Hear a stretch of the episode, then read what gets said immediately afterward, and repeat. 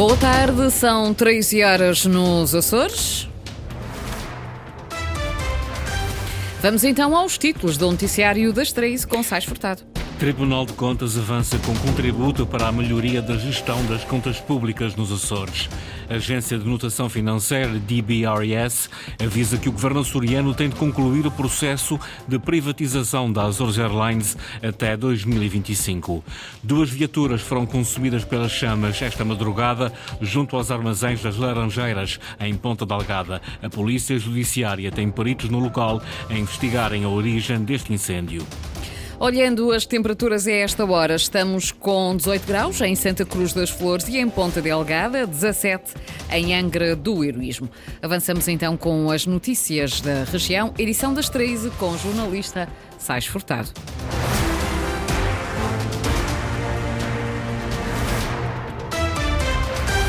O Tribunal de Contas divulgou esta manhã aquilo que considera ser um contributo para a melhoria da gestão das contas públicas nos Açores.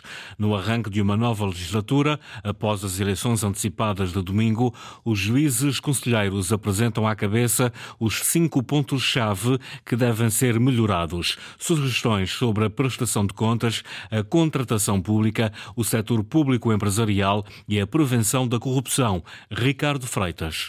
É a primeira vez no início de uma nova legislatura que o Tribunal de Contas dá o seu contributo à Assembleia Regional e ao Governo para uma boa gestão e para a sustentabilidade das finanças públicas. Numa atitude de prevenção, os juízes conselheiros decidiram divulgar, na sequência das eleições de domingo, os cinco pontos-chave que devem ser melhorados pelo novo governo que vier a ser impulsado na região. Um desses pontos, talvez o mais importante, defende a inversão do contínuo crescimento da dívida Pública Regional. O Tribunal de Contas entende que o Executivo açoriano deve tomar medidas que garantam uma maior sustentabilidade das finanças regionais, ou seja, que a região recorra menos ao endividamento para financiar as suas iniciativas. Os juízes conselheiros defendem também que haja maior transparência e fiabilidade na prestação de contas nos Açores e também mais rigor na contratação pública, por exemplo, nos contratos para a realização de obras. Alega o Tribunal que os contratos submetidos para fiscalização prévia devem ser instruídos com toda a documentação necessária e devidamente atualizada para evitar atrasos ou pedidos de esclarecimento posteriores. Alertas que se estendem também ao setor público empresarial, em especial aos processos relacionados com o futuro do Grupo SATA, que foi alvo de um plano de reestruturação aprovado pela Comissão Europeia. Por fim, os juízes conselheiros propõem também que o futuro governo promova a melhoria dos instrumentos de prevenção de riscos de corrupção na administração pública regional. Sugestões que o Tribunal já tinha feito ao Governo Regional da Madeira e ao Governo da República. A DBRS, a Agência Canadiana de Notação Financeira, alerta que o Governo dos Açores vai ter de concluir a privatização da Azores Airlines até ao final de 2025. De acordo com a DBRS, há riscos de derrapagem orçamental. Linda Luz. A DBRS Morningstar faz o aviso. O novo governo dos Açores tem de concluir a privatização da companhia aérea até ao final de 2025. Segundo nota emitida pela Agência de Notação Financeira Canadiana, o desinvestimento da SATA tem de ser retomado para dar cumprimento ao atual plano de reestruturação assinado com a Comissão Europeia.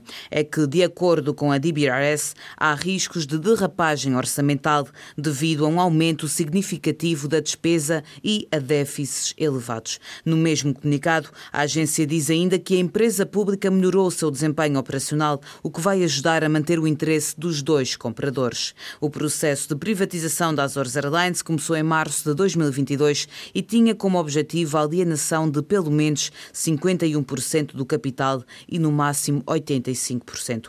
Em julho de 2023 foram feitas duas propostas. Em outubro, uma delas foi escolhida. Todo o processo ficou suspenso suspenso quando o governo de coligação passou a governo de gestão com o chumbo do Orçamento Regional para 2024.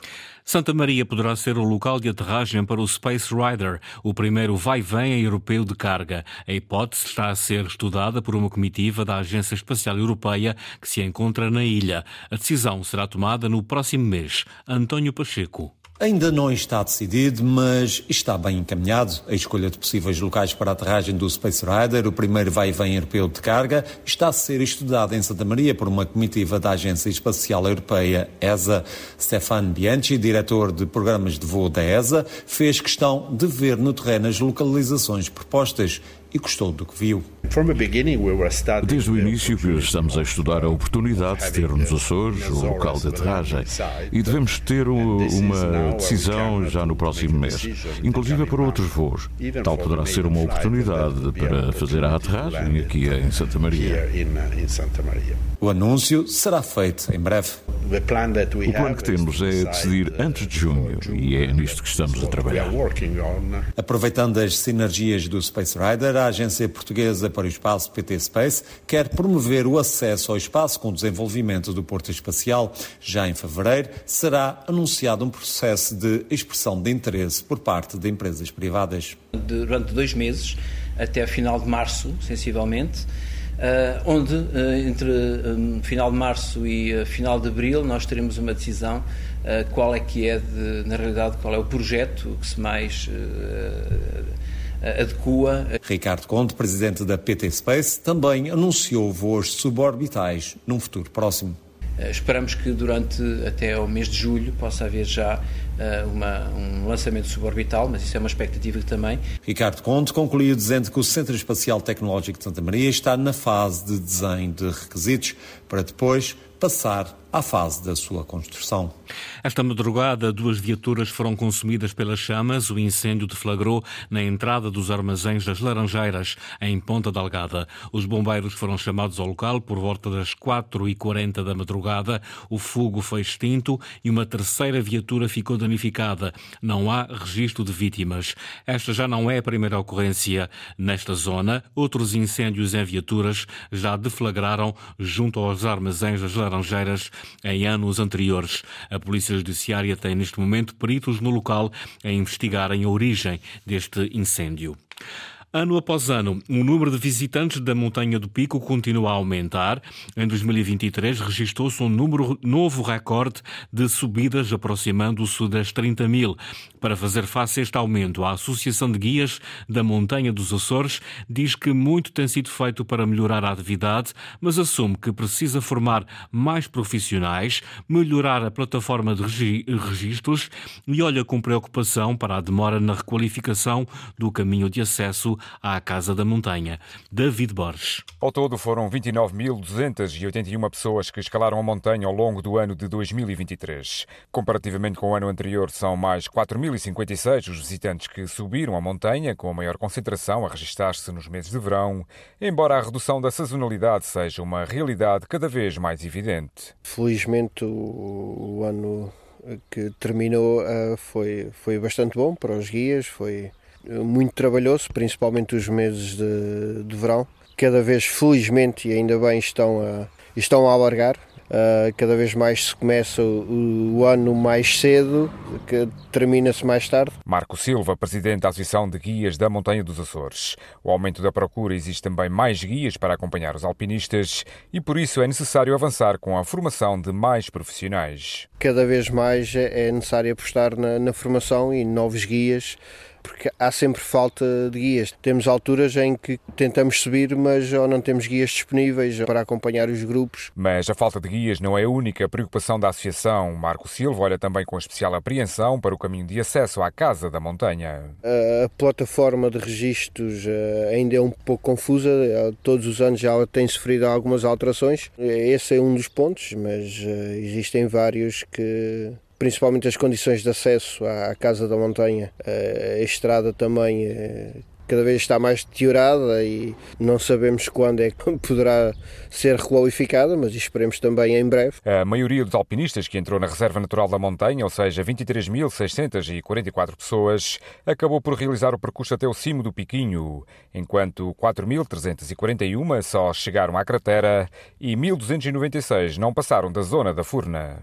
O IPMA, Instituto Português do Mar e da Atmosfera, emitiu avisos amarelos para os grupos central e oriental dos Açores devido às previsões de precipitação por vezes forte, podendo ser acompanhada de trovoada durante a tarde de hoje. Nos dois grupos, o aviso amarelo estende-se até às 20 horas.